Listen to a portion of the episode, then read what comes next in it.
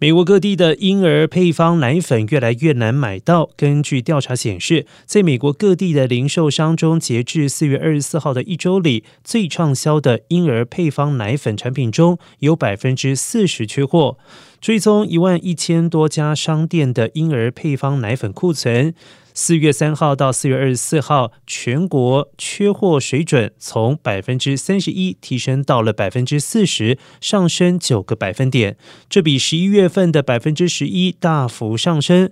由于供应有限，导致零售商寄出限制消费者能够购买的产品数量，以保持库存。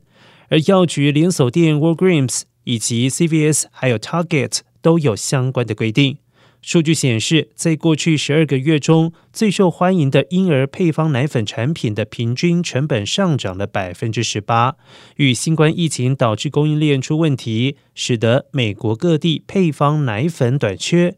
原因包括了制造商在采购关键成分方面遇到了更多的困难，包装问题和劳动力短缺，这些因素都是影响着奶粉生产和分销。